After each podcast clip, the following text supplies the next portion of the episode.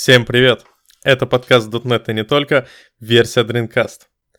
Огромное спасибо вам, дорогие слушатели, за то, что оставляете свою обратную связь. Для нас очень важно понять, что вам интересно.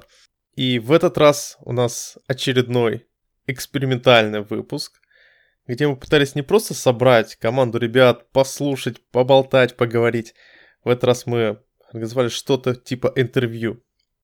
Один из интервьюируемых это спикер Егор Гришечко, а следующего мы представим чуть попозже. Егор уже давно пишет не только на .NET, но и на Go. И, Егор, скажи нам, как ты вообще используешь Go? Ведь у вас даже нет эксепшенов. Как вы живете без эксепшенов? If error, if error, if error, if error, if error, if error, return log error. Все, у тебя весь код. Ты вызвал функцию, обработал error. Вызвал функцию, обработал errор. У тебя весь код там.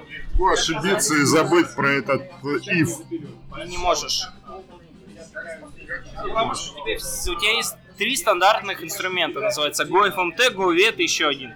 Ты, если нормально настроил тулинг, у тебя даже, он тебе просто скажет, тебя студия подсветит, тебе вет скажет, тебе скажет, что ты эррор не пропустил. А если ты пропустил эррор, у меня была такая ситуация, не обращал внимания, у тебя же программа не падает. Но ты видишь результат, ты видишь результаты, которые... Вот для критических случаев там существует... Слушай, я понимаю, о чем ты, я думал точно так же. А, во-первых, ты их начинаешь расставлять на автомате, во-вторых, у тебя весь встроенный тулинг орет, а во-вторых, а, в критических случаях ты паникуешь. Типа вот дефолтный кейс э, свеча. Ты, скорее всего, напишешь там панику, потому что, ну, он не должен до него, допустим, дойти. Там будет паника. И вот такие эрроры, ну, то есть, знаешь, это вот ты его просто обрабатываешь и все. А если у тебя программа идет как-то не так, где-то ты продолбал эррор. Но вот из практики за последние 4 месяца я ни разу не сталкивался с проблемой, а кода я очень много написал. А, что вот необработанный эррор в Wi-Fi какие-то проблемы рождал. Слушай, а нет э, проблем с отсутствием генериков, то что не хватает генериков? Вот за, за, заберите у этого человека микрофон, пожалуйста. А, есть. Следующий вопрос. Больно. Больно. Слушай, на самом деле, я примерно представляю, что чувствовали люди на C-Sharp до версии, когда дженерики 2.0, по-моему, появились? Да, в 2.0. Что люди чувствовали на Java до появления их темплейтов, и что люди на C-Sharp чувствовали до появления дженериков. Только на C-Sharp кастили в Object, а в Go кастят в интерфейс пустой. Ну, это почти то же самое. И то есть у тебя иногда, знаешь, ты такой достал пустой интерфейс, проверил, что он кастится какому-то методу, вернул к лету, может быть летом, они выпустят какой-нибудь драфт языка с дженериками нормально. Погоди, ну Пайк вроде говорил никогда, ни за что. Уже драфты, пропозалы, все, год-два будет. Пайка продавили. Ну, Пайк, недавно я смотрел видосик, Пайк рассказывал, как они делают дженерики и думают, как сделать лучше, чтобы ничего не сломать. Другой вопрос, они будут рантаймовые или компиляторные, потому что, знаешь, на самом деле в Go есть дженерики. Есть такой класс, мапа называется. Ты в него можешь передать все, что хочешь, и вернуть все, что хочешь. Но на самом деле, ну, я класс сказал, чтобы проще было. Это ни хрена не класс. Он компилятором разворачивается просто вызовы функций. Поэтому вопрос, как они сделают дженерики. Может, они вот просто все дженерики превратят в эти вызовы функции, и оно... Пишите на, на C-Sharp, ребят, радуйтесь жизни. И знаете, вот когда ты можешь там Т, вот это все, это классно. И вот, вот. Но многопоточка в Go очень удобно. Вот удобнее C-Sharp. Ну вот а, в Go. Горутина это, как я понял, корутина а, ну, или да, нет? Да, это знаешь... Короче, вот для понимания, если дотнетчика, вот ты таскран вызвал, вот то же самое Go, то же самое Go Ты вызвал таскран, у тебя, грубо говоря, вывалился тред, и там что-то делается. В чем прикол? В Go скрыты треды и у тебя горутина это такой сабтред, и у тебя в одном треде, если ты как бы таскран запускаешь, у тебя из редпула выделяется поток, все дела. В Go есть редпул, ты про него не знаешь, потому что если у тебя, допустим, есть три горутина, они могут выполняться на одном, знаешь, по потоке, еще что-то, там очень хитрый шедулер, он постоянно раскидывает их между ядрами, там очень сильно рантайм на самом деле. Ну вот, кстати, а, понятие корутины C-Sharp я встречал в Unity. Там это один из самых кошерных способов выполнять задачу параллельно. Там тоже очень хитрожопо все параллелится э, за счет использования елда. Я понял. Слушай, я слово карутины встречал в Kotlin. А, Вот, вот видишь, наброс такой, а? Да. Не, ну просто вообще понятие со-программы курутин. Слушай, А там локов нету. Го? Есть. Там, блин, это вторая моя любимая тема. Я в C-Sharp привык, что можно лог сравнить, типа, взят он, не взят. В Go этого нельзя сделать. У тебя есть лог, и ты на нем можешь вызвать лог, unlock. Все. На локе больше нет ничего. Read log ты можешь вызвать. Read log, read unlock, log unlock. Все. И вот тут начинается. Я просто пару раз сталкивался. Ты, если тебе нужен код, в котором тебе нужно проверить вот этот is held, грубо говоря, значит ты пишешь не в так называемом go away, и надо все переписывать. Это серьезно. Там начинаются вот эти пляски с каналами.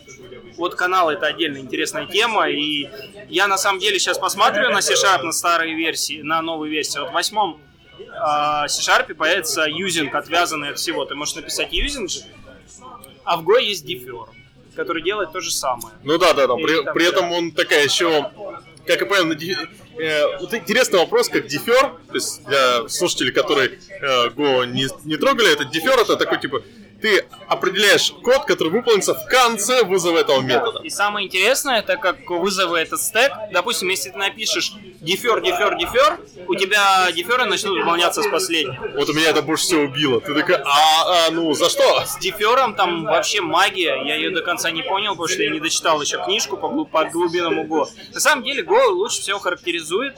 Там в документации есть такая прекрасная строчка. Если ты открыл эту статью, тебе не надо читать эту статью, ты слишком умный, не будь таким умным. Там реально это цитата. Ты слишком умный парень, закрой статью. Вот. Погоди- Погоди-ка, Хэппи а мне казалось, что голос все определяет там какой-то пример кода, что-то в духе, а, люб- типа, э, C рулит, питон клево, я в отстой. Знаешь, у нас есть куски кода, которые написаны, э, как мы шутим, Java на Go. Я недавно сделал провайдер. Меня троллят до сих пор. Я сделал типа про, про провайдер интерфейсов, и мне такие, о, по- пошли тут. А команда сети, которая наполовину стоит из-за джавистов у нас в проекте, она такая, о, нормально, провайдер. Потом я посмотрел на их код, у них там фабрика на фабрике, на фабрике, на фабрике. Но это джависты. Ну, Я говорю, меня больше впечатлил, помню, подход, когда ты пишешь абстракт... У тебя нужно сделать класс, ты пишешь абстрактный класс, да. абстрактный класс, интерфейс к нему и его реализация. То есть тебе сделать один метод, ты для этого создаешь два, три класса, два класса и один интерфейс, и это правильно. Слушай, ну вот это... Да. И что я могу сказать? Ребят, Го прикольный. Но прежде чем устраиваться на работу, связанную с Go, подумайте, надо ли вам это. И хотя бы программируйте на нем прикольно. Потому что первые месяцы он вам нравится, потом вы от него страдаете, а потом такие, знаешь, плато производительности, окей. Слушай, а что с тулингом? У нас ребята на проекте используют Go, ну, чисто там один сервис сделали, и они до сих пор были впечатлены от истории с Go и Visual Studio Code. Когда Какой Там- истории? Visual Studio Code, пла- ну, плагин Go для Visual VS Code, там была как- как- какая-то новая версия вышла, было много багов, ну и народ начал писать в комменты, в GitHub со словами «давайте улучшать» и все прочее, на что девушка Монтейни сказала, ребята, да вы задолбали, я, еди- у меня есть своя работа, я тут это все ментейню, это- я это делаю в свободное от работы время, но у меня сейчас тупо нет времени. Open source допиливайте сами. Я... У нас куплена лицензия на GoLand у- на компанию. У нас были старообрядцы, как бы это странно было сказано, Вим, Вим. Люди до этого писали на перле. Это опаснейшие люди. Вообще люди на перле, они очень умные, но прям они на Виме вытворяли такие вещи, я в JD, наверное, лет 5 еще не смогу вытворять. Там окно под окно, за окно, перед окно, под окно, окно там что-то раздвинули, это все в консоли, это очень страшно. Не, ну это круто. Я Vim использую для э, случаев, когда тебе Ты что-то. Vim. Я догадываюсь. Ты не используешь, Не вообще то. не используешь Vim. Ты знаешь, открываешь, закрываешь. У нас почти все сидят на Голенде. Есть один старообрядец, который сидит до сих пор на VS Code, но из-за размеров проекта VS Code перес- перестает вывозить, и мы, походу, все будем на Голенде сидеть. Я говорю, там действительно проблема с а, плагином. Ну, потому что open source, резко не считаю open source. Короче, VS Code прикольно дома накидать. Если дома накидать, вам вполне его хватит. Если что-то серьезно продаж, э, продакшн писать, ну, я подумал бы. Потому что вот он был доволен. В чем проблема? В Golang свой э, сервер языка, и поэтому даже если у тебя синтакс сломан, он подсвечивается. В VS Code такого В нет. смысле, в смысле? Если в VS Code ты сделал ошибку, у тебя синтаксис перестает подсвечиваться. Ага. А в- ну как бы, Все, понял, понял. и это очень большая проблема на самом деле. Слушай, ну вообще как бы VS Code, э, у меня такое чувство стало, ощущение, что VS Code нереально заходит для интерпретируемых языков. Да, ты прав. Мне очень нравится на нем на ангуляре писать. Вот прям, прям, вот прям. Слушай, мы прям с тобой поделимся, я на реакте пишу. Ну нет, я тебе говорю, вот Ты, на- ты, наверное, еще TS используешь, а Не- я ECMAScript 6. Не, не, знаешь, на фронтик Visual Studio Code прям удобненько писать. Да. Она прям быстро поднимается, там всякие плагинчики. Причем ты в консоли просто написал там npm start или что-то в этом духе, и у тебя все счастье. Понимаешь, я ж не фронтендер. Мне незачем драться с людьми, которые на Ну, повод, ну мы в баре. Да, да, да. Знаешь, вы сделали свой выбор. Ай, come on. Меня вообще этот мир фронтенда больше всего удивил тем, что в какой-то момент а, я начал слышать фразы в духе «Ну, ребят, когда вы наконец перейдете с этого вашего старого, устаревшего ангуляра на более что-то новое, современное?» На самом деле, современный ангуляр, по моим впечатлениям, из того, что я общался с людьми, создан для фуллстеков, поддерживается для фуллстеков используется фуллстеками. Ну, я... Ты понимаешь просто, я сейчас закончу, извини, Давай. ты на бэке поинжектил, поинжектил, поинжектил, сервисы, сервисы, сервисы, пришел на фронт, поинжектил, поинжектил, поинжектил, сервис, сервис, сервисы, ну и так быть. Что ты нарисовал на UI, а если плохо, пришел единственный нормальный фронтендер в команде, настучал по рукам и нормально сверстал эту формочку. По-моему, вот на ангуляре сейчас так пишется. Я могу ошибаться.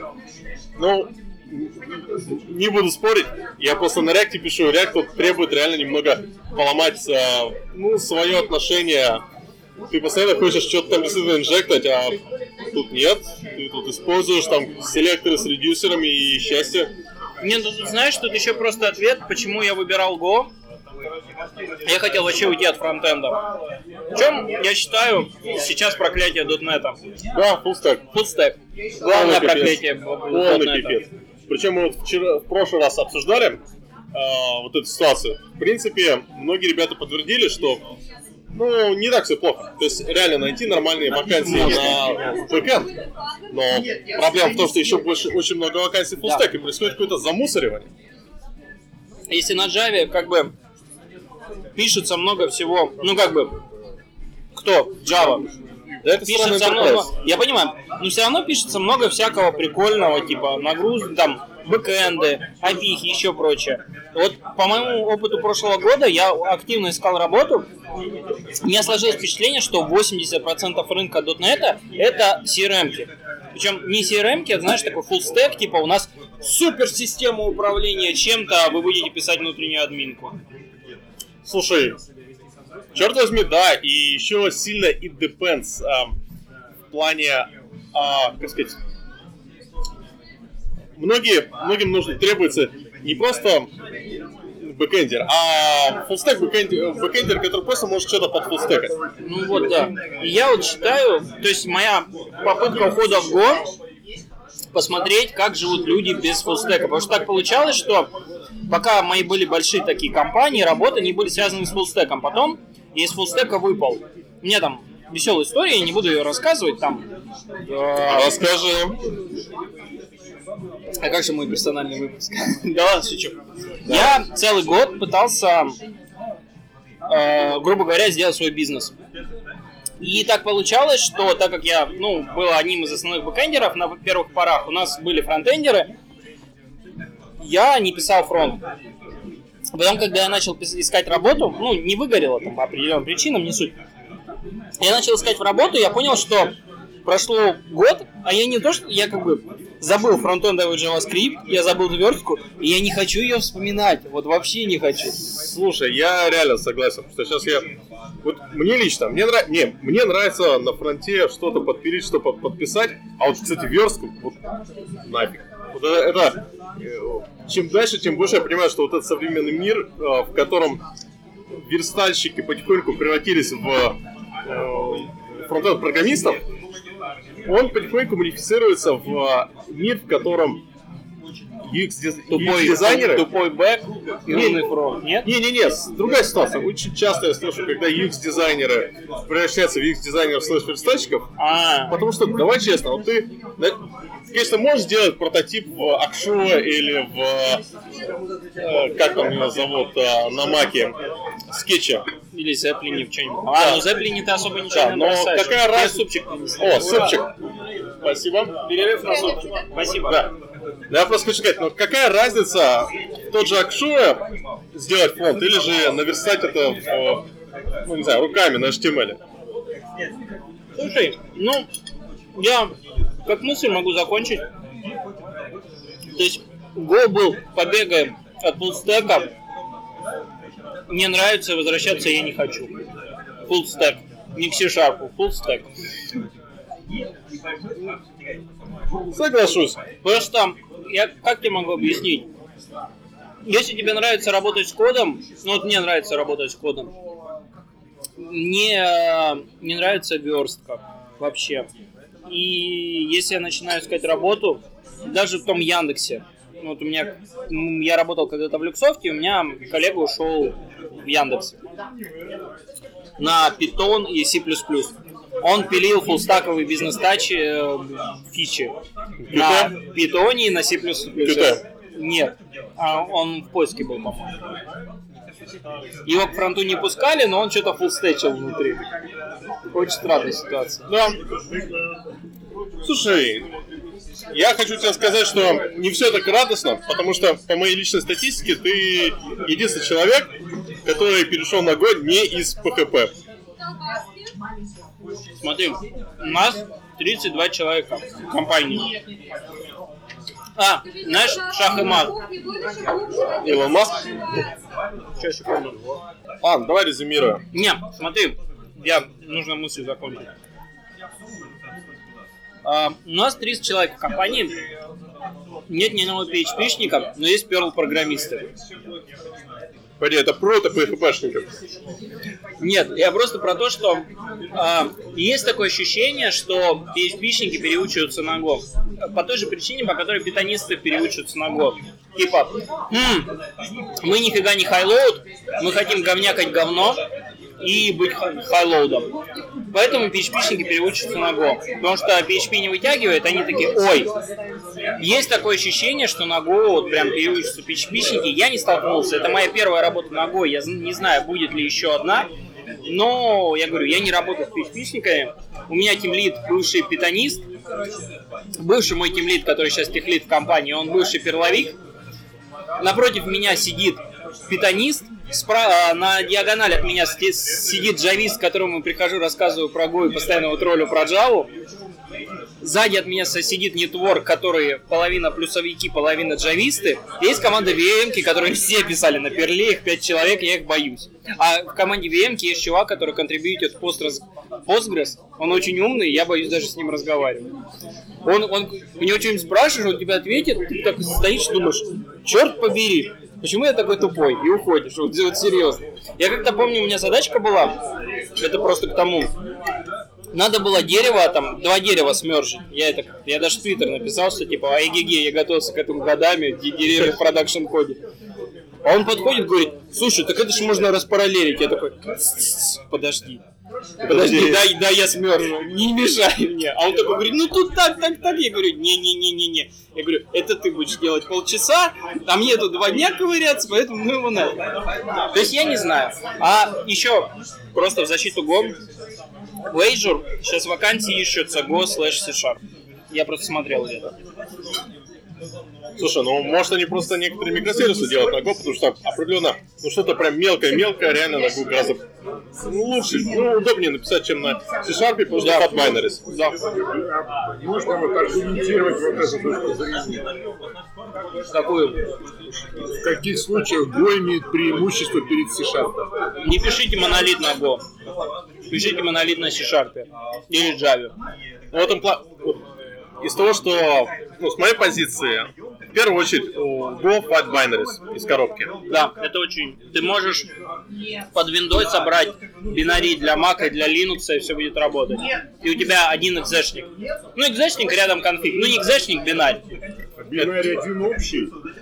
Там все собирается бинарь. У тебя вообще один файл исполняемый. Он очень маленький будет. Go очень быстрый. Он компилируется. Под Вот виртуальную машину. там нету виртуальной машины. Go нет А виртуальной сборка мусора. Вот, там нет виртуальной машины, но есть сборка мусора. И вот а, из этого вытекает один очень интересный кейс. У меня на работе была проблема, мы запускали э, одним специальным скеджером кучу-кучу .NET процессов, которые выполняли работу. И когда джоба выполнялась быстро, ну, долго достаточно это нет проблем.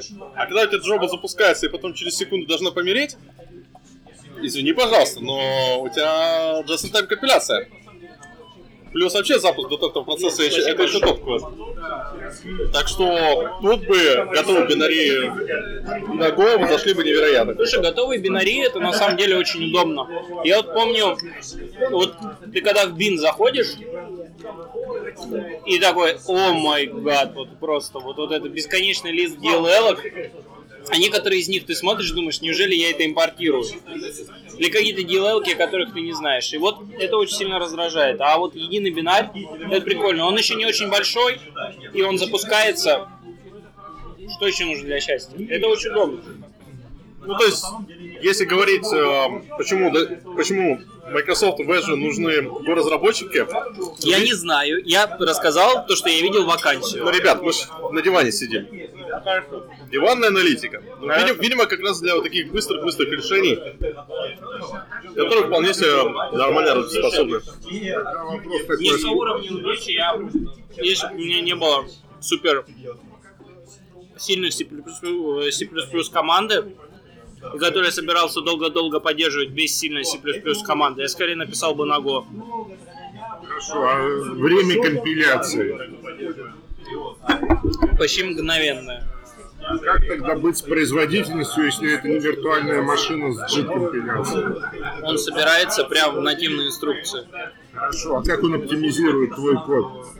Слушай, я не настолько глубоко его еще А знаю. я, я отвечу, я просто раз с чуваком, который все это неплохо разбирал. Я по, по своей- разбираюсь в Да. этом, да. По своей натуре Go очень-очень тупой примитивный язык э, с э, минимумом инструкций. Почему Пайк э, так сильно упирался по поводу добавления всяких там генериков и прочего? Потому что каждое вот такое добавление это дополнительная сложность, дополнительная сложность для оптимизатора. То есть сейчас он, они, э, когда у них была бета, Go, они с каждым релизом все хвастались, что у них, у них все компилится быстрее, быстрее, быстрее, потом он, по-моему, в 0.5 компилился медленнее, а потом снова быстрее.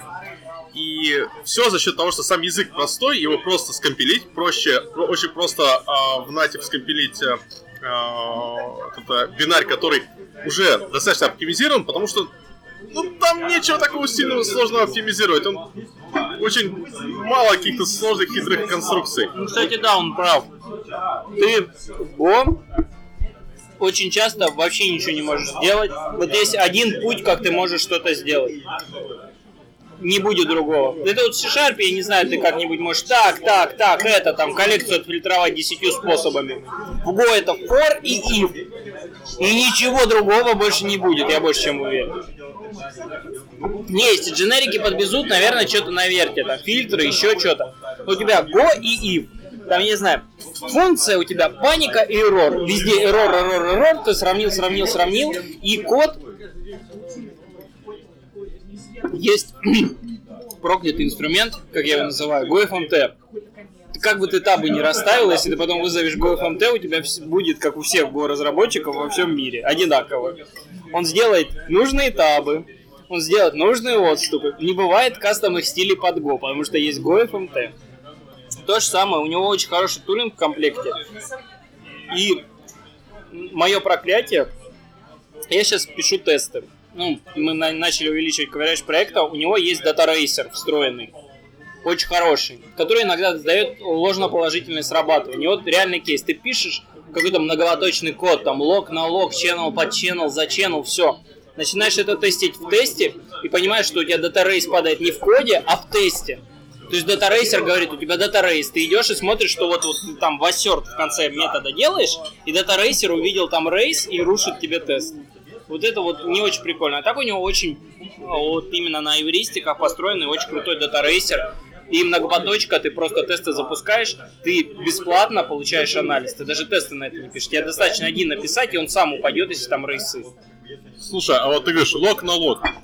Не знаю, я лично в последнее время вообще локи никогда не пишу, тупо потому что по как сказать, практика показала, что код на log-free алгоритмов или с использованием э, interlocked э, component swap э, инструкция получается и читабельнее, и проще для написания отладки. А у вас как? То есть, в принципе, на проекте Смотри. реально при- пригождается лог, надо Смотри, использовать. да, смотри. Я пришли запросы. 10 штук. Ага. Но они должны пройти очередью. Log-free. Q. Зачем? Так, А в зачем? Go нету реализации Q. А, черт. Там есть слайс, и там надо устраивать магию вокруг него. Ну там, там есть слайс, это, короче, array лист. Погоди, погоди. Я немного, как бы, может, это такой вопрос дотнетчика. Ну что, у вас нету библиотечки, э, кон- э, реализующей простейшую log-free queue? Есть, но знаешь, как там. Я не знаю, как в других проектах. У нас в проекте я когда первый раз Concurrent что-то там притащил, мне сказали, ты охренел, есть Go Away. Давай пиши. И вот что. Ну, знаешь, на самом деле, оно тебе не надо в большинстве случаев. Ну, погоди, Как- когда тебе нужны какие-то штуки, вот в том и прикол Go. Когда тебе нужно что-то вот такое, ты всегда думаешь, а нужно ли оно мне на самом деле? Иногда находится решение намного проще, чем ты туда впили- впилил concurrent хипу, concurrent мапу, еще что-то. В, чем в, этом, в этом же фишка, что concurrent э, хипы, а, это гораздо более простая конструкция, кон- кон- concurrent хип, concurrent queue, гораздо более простая конструкция, чем использовать лог. Хорошо, смотри. Concurrent мапу подвезли в Go в какой-то там версии после единицы. Знаешь, что это такое? Это мапа с локами вокруг. Господи, это как, знаете, у меня знакомые джависты все рассказывали, что в Java есть collections, а есть collection.synchronized. Это те же самые коллекции, только у них в каждом методе надо synchronized. Да. Ну там в Java ты просто как бы synchronized А, Я делаешь. и- понял, я понял. Не, и вот серьезно. Нет, когда-то тебе нужны какие-то коллекции, но за счет своей простоты, и опять же говорю, не пишите монолиты на Go. Ну, это понятно, потому что нету, извините, нормальных классов, нет Да, никакого наследования. Не, наследование есть, но оно очень корявое. нету? В смысле есть? Есть. Ты можешь сделать embedded структуру. А, ну это типа нап- наподобие э, прототип, прототипного наследования. Ну да, это прототипное наследие. Да. Да, и оно работает на самом деле. Плюс еще ситуация с... э, с чем же? Что-то я забыл сказать. Короче, вот у тебя есть микросервис, тебе нужно сделать плевалку, которая принимает запросы и вываливает в файловую систему. Го. Тебе нужно что-то там, фотки перекладывать очень быстро. Го. Тебе надо там, не знаю, виртуальные машины перекладывать, который образ. Тебе нужно один образ переложить там, в другое место. Либо плюсы, либо го. Тебе надо принять пользовательский запрос, сходить в базу, достать это, обработать линк юшечкой, проверить фильтры, валидаторы, вывалить ответ. C-Sharp. Слушай, а может мне вообще использовать э, serverless? Зачем мне эти Go? Подожди, мы о своем проекте последнюю неделю шутим, что давайте сделаем эти сервис лямбды, не будем делать контракты, а будут у нас лямбды, и будем мы типа не AWS лямбда, а это Insolar лямбда. Не набрасывай, пока я не готов к этим набросам. Я все еще весь в этих шутках. Окей, окей. Можно сказать, отмазался. У нас просто ребята хотят сделать stateless контракты. А что такое stateless контракт? Это та же самая лямбда. Лямбда на блокчейне, вот просто шах и мат. Слушай, я сейчас супчиком подавлю. Ну вот. Да, он на самом деле так вкусно ест супчик. Ты вкусно пьешь пиво. Ну да, неплохо. Так, ну что, ребята, мы немного перетерли за Go, и пора делать ротацию. Я сейчас допью, доем супчик и с кем-нибудь еще поговорим. Или с тобой, но не о Go. О чем? О чем еще О чем можно со мной еще разговаривать? Вон, поговори с Лешей о жизни. Жизни. Нет, тут несколько человек, но сначала доесть супчик. Да. Всем привет, а тут с нами Толя. Толя Кулаков, главный по .NET.ru и берем по всему .NET.ru, .NET.ru СПБ, по всему .NET.ru и вообще самый главный дядька. Не, ну слушай, по .NET.ru, наверное, неправда, потому что у нас дофига народу. А как ты докатился до такого? Э, до какого именно? Ну, СПБ.NET, метапы, вот сейчас сидим, пьем пиво, без пива. Э, не знаю, дорожка кривая, в общем, завела потихоньку. Тут не, не то, чтобы я это сильно планировал. Просто когда хочется... Я сначала захотел сделать метапы, да, потом хочется все больше и больше. Захотелось метапы в разных городах. Вообще все, все началось с того, что следующим нашим э, желанием после того, как мы начали делать метапы, э, набрать больше народу. И мы представили типичную, типичную ситуацию. Вот приезжает незнакомый там человек, например, в город, или просто какой-нибудь студент, который ничего еще не знает о метапах, и он хочет где-то найти информацию, типа, куда ему пойти вечером, да, вот, с кем время провести, с, с умными людьми пообщаться. И он, наверное, должен открыть какой-нибудь общий календарь городской, вот, какое-нибудь IT-мероприятие в Питере, и найти себе по, по удовольствию какое-то занятие. В общем, мы поискали таких, э, таких сайтов. Они какие-то были, но все, все не очень интересные, все какие-то непрофильные. И мы решили сами собрать такой календарик и отметить на нем .NET метапы. А потом решили, а что такое в Питере? Давай .NET метапы отметим вообще на всей России. Ну, правда, клево. Ты приезжаешь в любой город, ты там еще ни разу не был, как бы ты не знаешь, куда пойти. Но есть в этом городе родственные твои души, .NET программисты, которые всегда как бы... Такой, приходишь, ребята, слушайте, дайте деньжат. Такой, пошел ты нахрен. Смотря куда попадешь, может даже и дадут. Э, вот. Мы решили собрать такой календарь для всей России. Пошли собирать.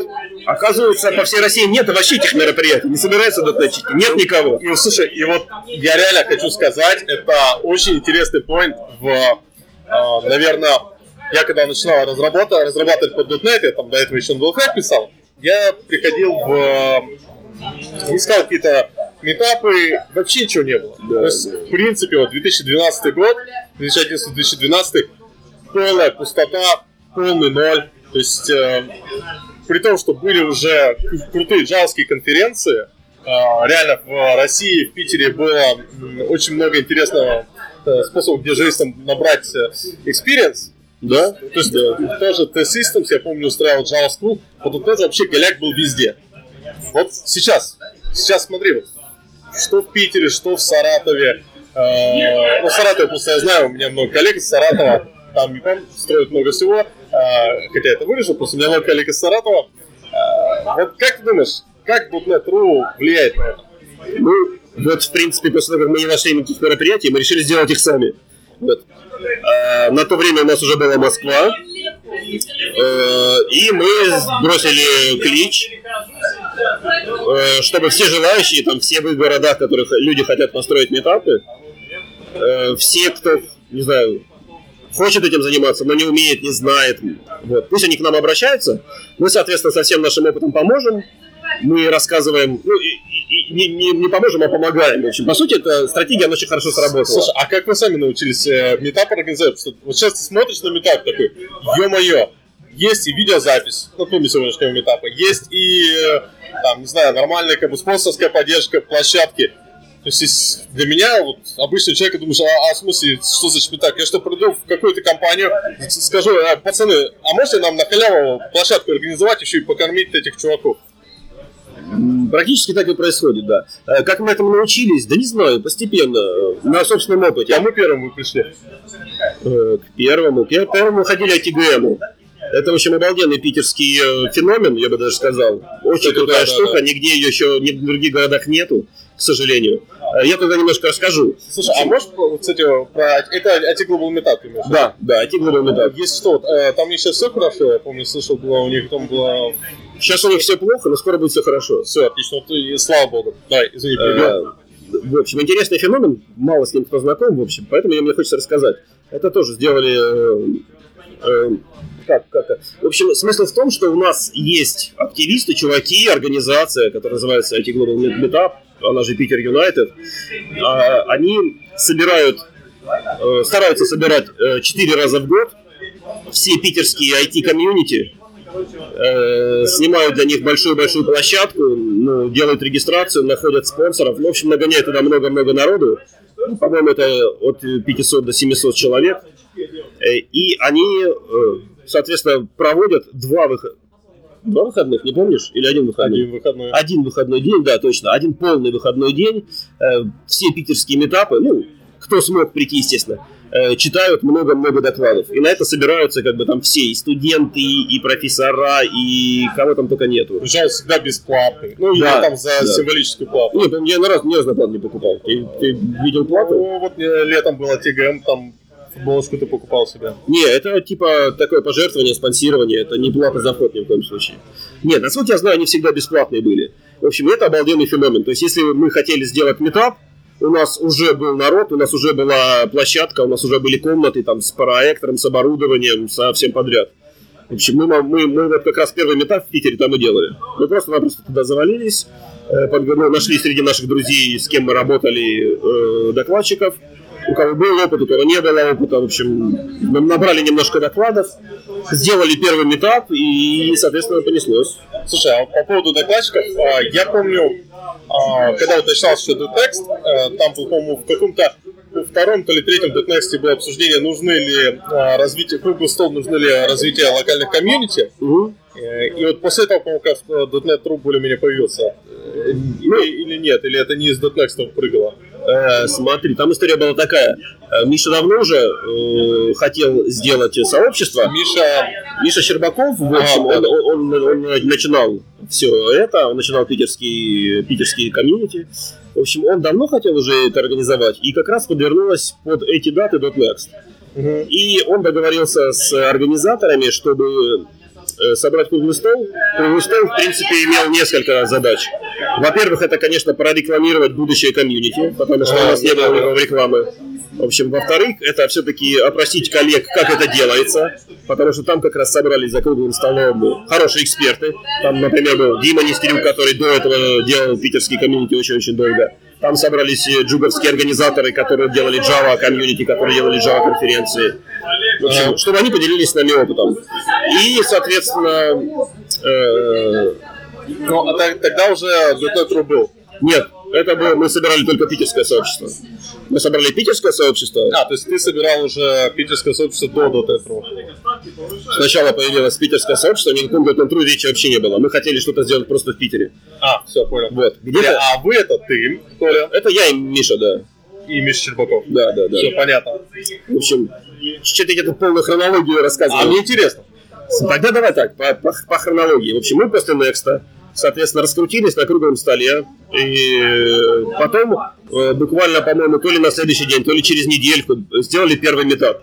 И на метап пришли действительно люди, которые были на Next. В общем, кто-то пришел нас поддержать, кто-то пришел посмотреть, кто-то с других источников пришел. Э, Соответственно, мы все это делали на ITDM, плюс, э, то есть у нас был- были еще зрители, которые ни разу не собирались на наш метап, но они зашли на другие соседние как бы IT-кружочки и узнали, что там будет рядом этот метап. Соответственно, тоже к нам пришли. Э, Вот так мы набрали первую аудиторию. Где-то через год примерно мы сделали э, сообщество в Москве. То есть москвичи тоже весь этот год на нас смотрели и тоже высказывали много раз желание типа это сделать. Вот. Но в конце концов мы нашли активистов, э, лидеров, которые смогли это потянуть. Вот это стала Юля э, Цисик. И, соответственно, в Москве заработало сообщество. После, после того, как мы в Москве сделали сообщество, э, мы решили, что было бы клево во всех городах эту тему мутить. И для этого придумали уже бренд .NET.ru. А, все понял. То есть он как бы вот из локальных сообществ на .NET. Да, да. Смотри, тогда такой вопрос. А, в, я помню, когда смотрел старые записи .NET True, там за ну, какие-то предыдущие года, а, первое время у вас было очень много а, спикеров именно вот из .NET. Мгм. То есть, а, когда появилась вообще идея организовать такой стендап, то есть любой человек может прийти, выступить а, и так далее и тому подобное. Нет, на самом деле формат у нас э, никогда не менялся. Мы с самых первых встреч пропагандировали, что любой может прийти и выступить. А когда Но- пришел первый любой, Да, но проблема в том, что вытащить людей э, с, э, с докладом это очень-очень-очень большая проблема. Особенно когда когда нет э, у них перед глазами никаких примеров. То есть они не видели ни одного метапа, они не знают, что там будет происходить, нас как их будут лин- линчевать и все, и так далее. Поэтому все первые метапы обычно заводятся от знакомых. Мы спрашиваем знакомых, а у нас, в принципе, знакомых уже было... зна- Знакомых спикеров с хорошим опытом, которые не стремаются сцены, их было много, потому что я думал, .next. Вот, поэтому много наших друзей из .next сначала выступали. Потом люди примерно посмотрели на это со стороны, поняли, что это не страшно, и начали постепенно сами выходить. Ну, кстати, вот по поводу не страшно, я лично заметил по коллегам, вообще по коллегам, по знакомым, очень многие люди начинают а, устраивать свои доклады, сейчас доклады, когда посмотрят какой-то доклад, а, ну, есть какая-то мысль. А потом мне посмотрят доклад, который выступил, хорошо выступил, но при этом по контенту он чуть более слабее, чем их мысль. Да. И после этого человек такой, да, так я ж могу даже лучше, и выступает. Да, да, есть. Вот, а, получается, что когда-то крутые спикеры с .next а, опустились, Опустились. Не, не, смотри, здесь есть две фишки. Вот, то есть два способа прийти. Это посмотреть на спикера из .next, там пришел чувак из JetBrains, рассказал там про мега многопоточность, concurrency и Nokia. И кто сказал, блин, я же тоже так хочу, это же круто. Я вот этого не знал, в общем, он мне рассказал, я получил знания, и это же так клево. Я тоже хочу быть как он. В общем, Ага. это одна мотивация. ну да, С другой стороны. Вот. А вторая мотивация действительно, вышел какой-то наш спец, рассказал какую-то фигню, а народ ему хлопал. Ему понравилось, то есть им понравилось, и, и, то есть за это можно как бы... То есть такие знания действительно ценятся. О, клево, у меня же больше таких знаний, давай я тоже сделаю. В общем, это два подхода, они оба работают, как бы я не вижу ни плохого ни в первом, ни во втором. Кстати, где JetBrains? Они э, на самом первом .next, это был первый .next, это был, можно сказать, .next JetBrains. Потом они постоянно, действительно, крутые ребята из JetBrains появлялись, а сейчас вообще их не видно, ни на тексте, ни на метапах.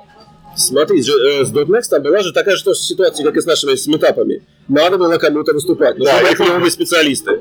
Клевые специалисты у нас были как бы знакомые в JetBrains. Вот Ага. сделали э, конференцию практически из JetBrains. Причем я помню, что сам первый .next, там много ребят были, которые вообще Java бэкграундом, просто рассказывали про такие глобальные, ну, common вещи, типа там фичи, бранчи и прочее. Да, ну, искали свой формат, можно сказать. А, вот. И, соответственно, когда народ узнал, что такое Next, когда народ узнал, э, что там можно выступать, постепенно начали подтягиваться спикеры с других фирм, с других городов, и можно было как бы уже делать, э, делать доклады, собирать людей много откуда. А куда исчезли именно, это, куда исчезли ребята JetBrains? Да никуда не исчезли, они сидят, пилят клевые продукты и э, никуда не исчезали. То есть у них как бы просто сейчас много работы и мало времени на выступление, потому что у них всегда были очень крутые доклады. Да, да, у них очень крутые доклады, но, к сожалению, действительно, они сейчас полностью завалены работой. Мы их вытаскиваем каждую конференцию. То есть каждый, ну, все, все, все время просим, давайте, давайте, идите, идите. В общем, иногда приходят, э, но в большинстве случаев, конечно, очень много работы, сильно заняты. Слушай, да, вопрос такой, возможно, очень забавный вопрос всегда интересовало. Чем занимаются все вот эти крутые ребята-организаторы? Что я, я объясню, вот, от- отлично, лично, когда я, я сам был такой молодой, а, джуниор, Сейчас приходил... старый, да? Сейчас и старый джуниор, да. Да, старый джуниор. Да. Я приходил на тот Next, и у меня сразу была мысль, вот, человек выходит, он выступает, или организатор, или что-то такое.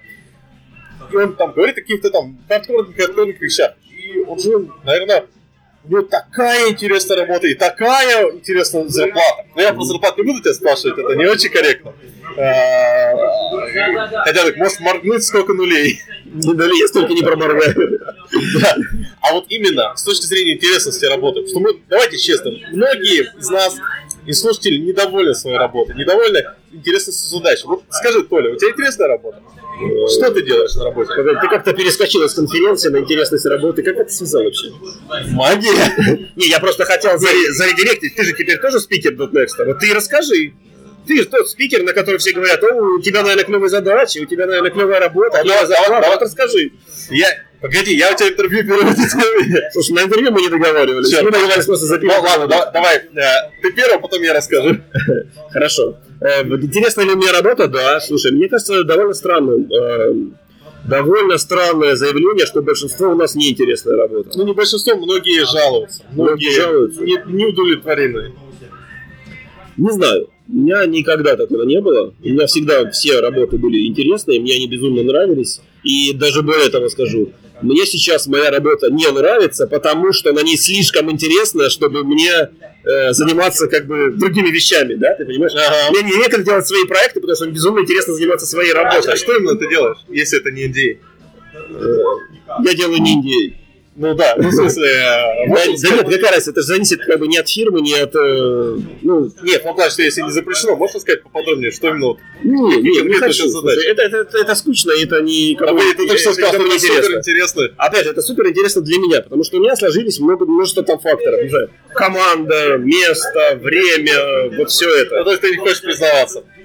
Нет, это бессмысленно. по-другому. Мы пока не нанимаем. Давай, да, давай по-другому немного сформулируем. Вот ты задал вопрос, что у меня. Давай. А, ну, я на работе такой, типа, микро-тимлит. То есть тимлит, но у меня команда микро.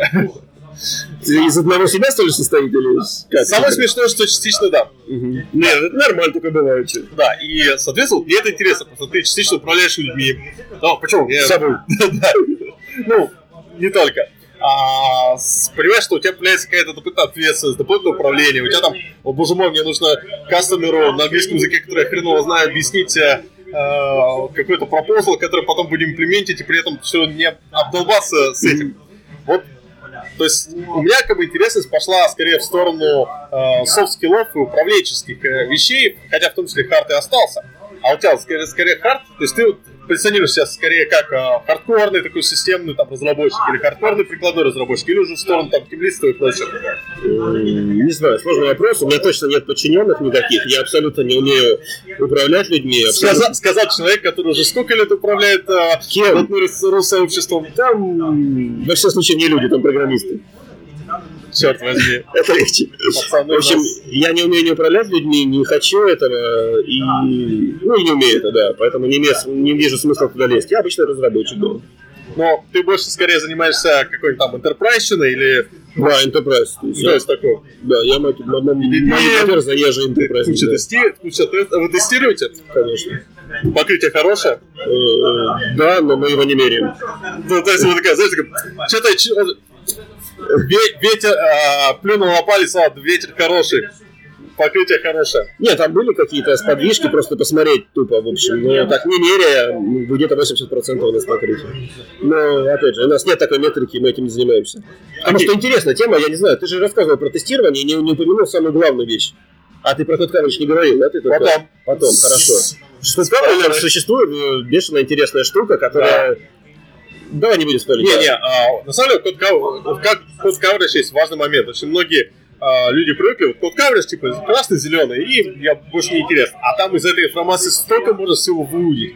Так множ- много интересного, чтобы понять, что за проект, что с ним происходит. Я думаю, мы с тобой поговорим после этого доклада про код coverage. Я тебе расскажу, что ничего нельзя из этого понять и ничего выудить. И вообще никому не нужен. Как и твои TDD и прочие глупости, о которых ты рассказываешь людям. Щит, я сейчас заплачу. А ну можно! Тебе не бессмысленно. Да, ну, ну ладно, я пере- пере- переборщил, переборщил. Спокойно, спокойно. Я, я поди. Блин, Почему я на каждом дринкасте плачу? Ну, Надо. потому что у нас не хватает девочек. Где Алиса? Ну? Зачем?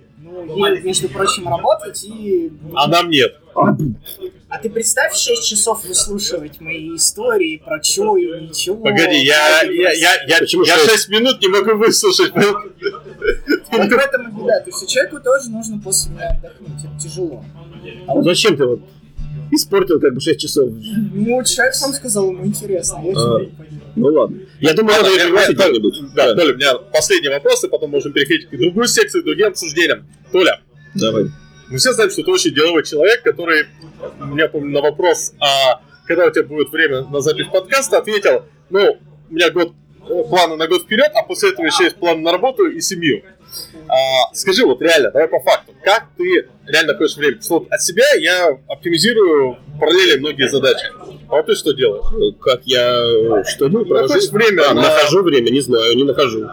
Вот, к сожалению, если бы я находил, я бы все успевал. Я ничего не успевал. Я не Ну, ну хоть что-то, ты успеваешь. Ты вот лайф, лайфхак поделись, может, я, я, узнаю что-нибудь новенькое для себя. Давай, да, ну, давай, давай спросим мнение зала. Может, они натолкнут на какую-то мысль, я пока не могу ответить. Вот такие, у нас тут Алексей Мирсон. Давай. Анатолий находит время за счет сна, он не спит. Да, да. Слушай, это первый лайфхак, не спите. А сколько ты спишь? Ну, где-то часов 4, наверное. Серьезно? Да. Ну, ну, это мне очень, очень трудно дается, потому что я очень люблю поспать.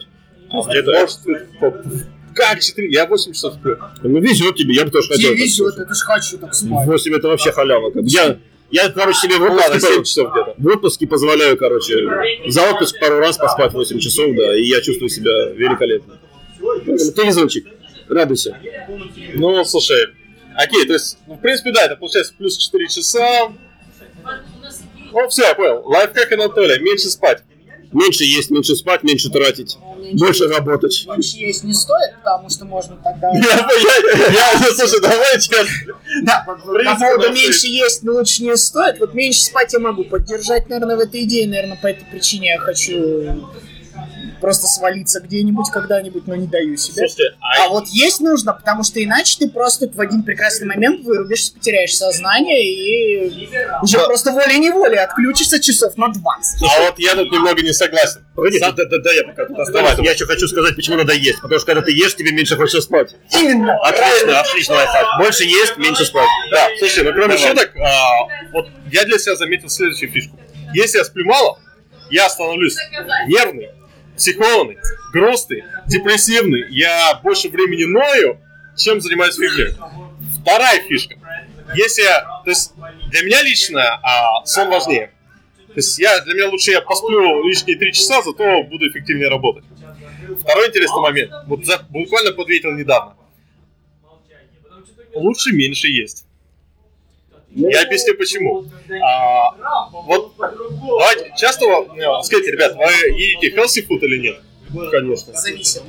Зависит. У тебя жены нет, да? Да. У меня специальный этот инструментарий называется жена, в общем, она обеспечивает полностью. По поводу, по поводу Нет, полезной ну, пищи. погоди, погоди, давай я про- просто про healthy food объясню. А, вот все мы знаем, что, особенно люди, у которых довольно слабый желудок, что когда живот болит, как-то тяжело о чем-то думать. Наверное. Отец, ну, отец, смотрите, вот вы, а, даже попробуй перефразировать. Если ты ешь тяжелую жирную пищу, то а, очень много энергии тратится на то, чтобы это переварить. А если ты ешь достаточно легкую, сбалансированную пищу небольшими порциями, не переедая, то у тебя голова быстрее работает, и нету каких-то вот таких э, проблемок. Я по себе заметил, как только вот у меня начинается, что, о, я все, как называют, э, gone wild, э, начинаю неконтролируемо питаться всяким джанкфудом, все, я работаю плохо, думаю плохо и все такое. Как только я начинаю контролировать, что питаю, что там, ем клетчатку, ем э, полноценно каждый день по бутылочке ацетопофилина, все. Я таких слов даже не знаю, где ты это взял? Ацетопофилин охрененная штука. Это, это? шну- штука, за которую э, кисломолочный продукт за в свое время за выявление вот этих э, бактерий ацетопофилиновских э, э, получили ну, не Нобелевскую, а какую-то мощную премию, потому что это просто штука, которая э, для ЖКТ нереально полезна. Так Всякие- скажи кефир пью, что ты выпендриваешься? Да херня ваш кефир. Если сейчас еще ряженку будут обижать, теперь я вклинюсь тогда в склад. Так, все, у нас, у нас битва. Кефир, ряженка, ацетопофилин. Чуваки, если вы пьете меньше двух литров кефира в неделю, то вы, блин, не программист, вы какой-то джаваскриптовщик. Ну погоди, я ацетопофилин так пью. Не знаю, что это, как бы.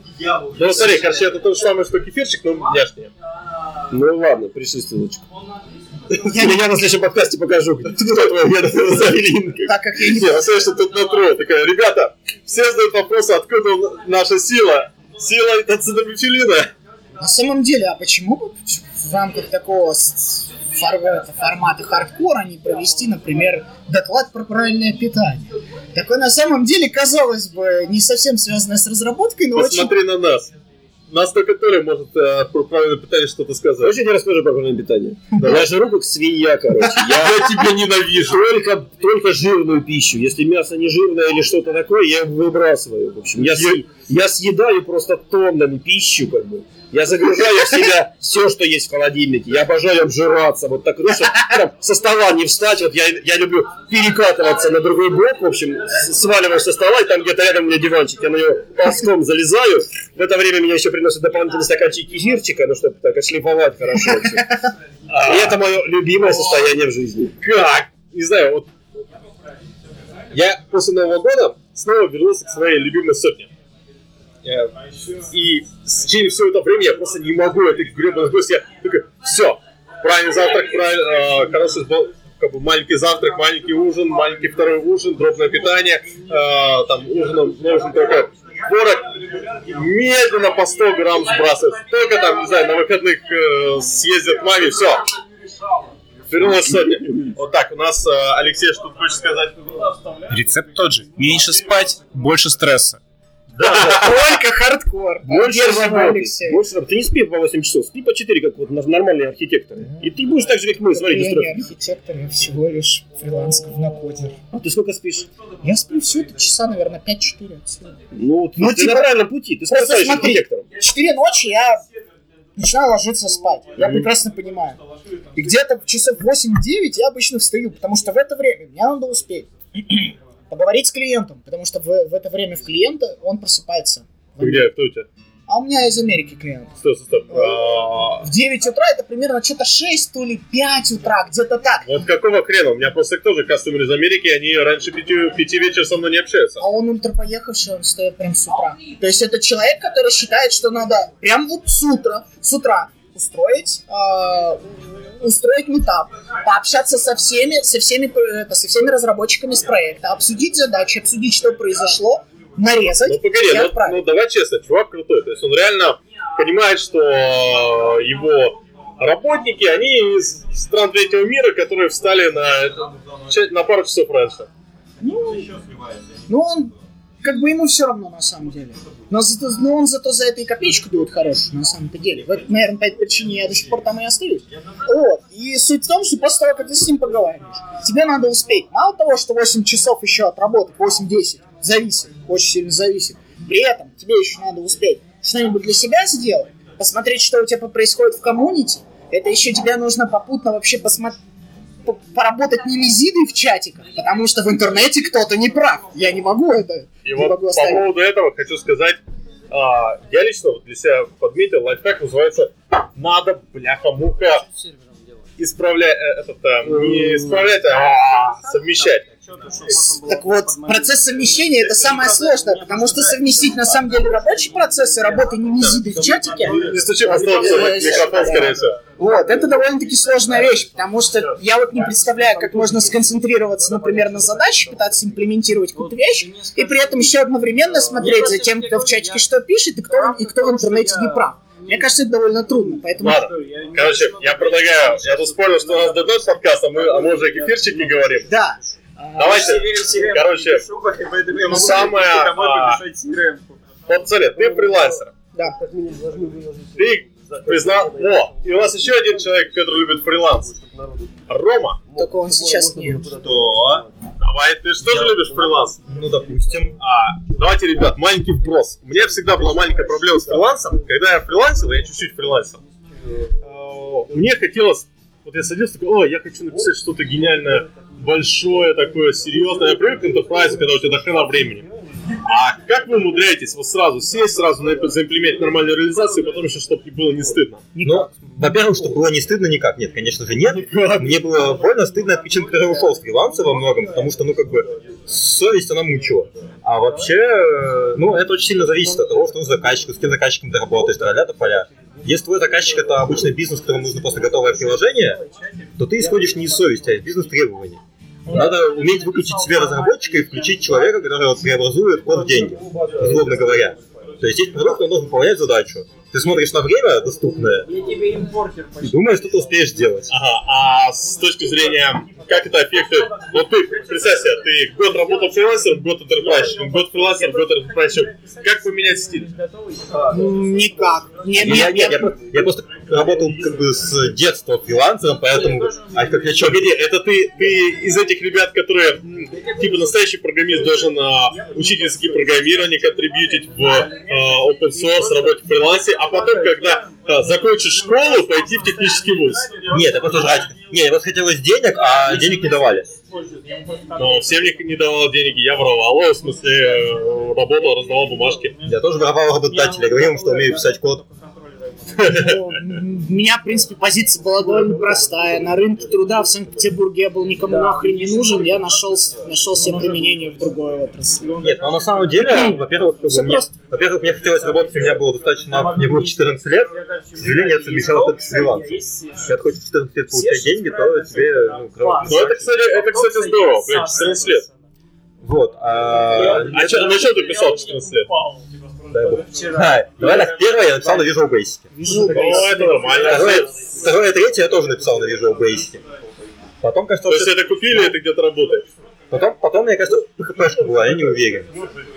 Вот. Нет, были плюсики. Я помню, как ты писал на плюсиках. Слушай, на плюсах, я, на плюсах я очень мало писал коммерчески. На плюсах я в колледже интересовался, но разрабатывать на фрилансе было весело, но больно. Потому что, ну, долго и А весело. вот, кстати, Death of C++. Знаете, вот прикольная фишка. А, ты... с- Не, не, Я не буду. и она уже наступила. Это называется «Найди вакансию C++ в Питере». Ну, или вообще в России.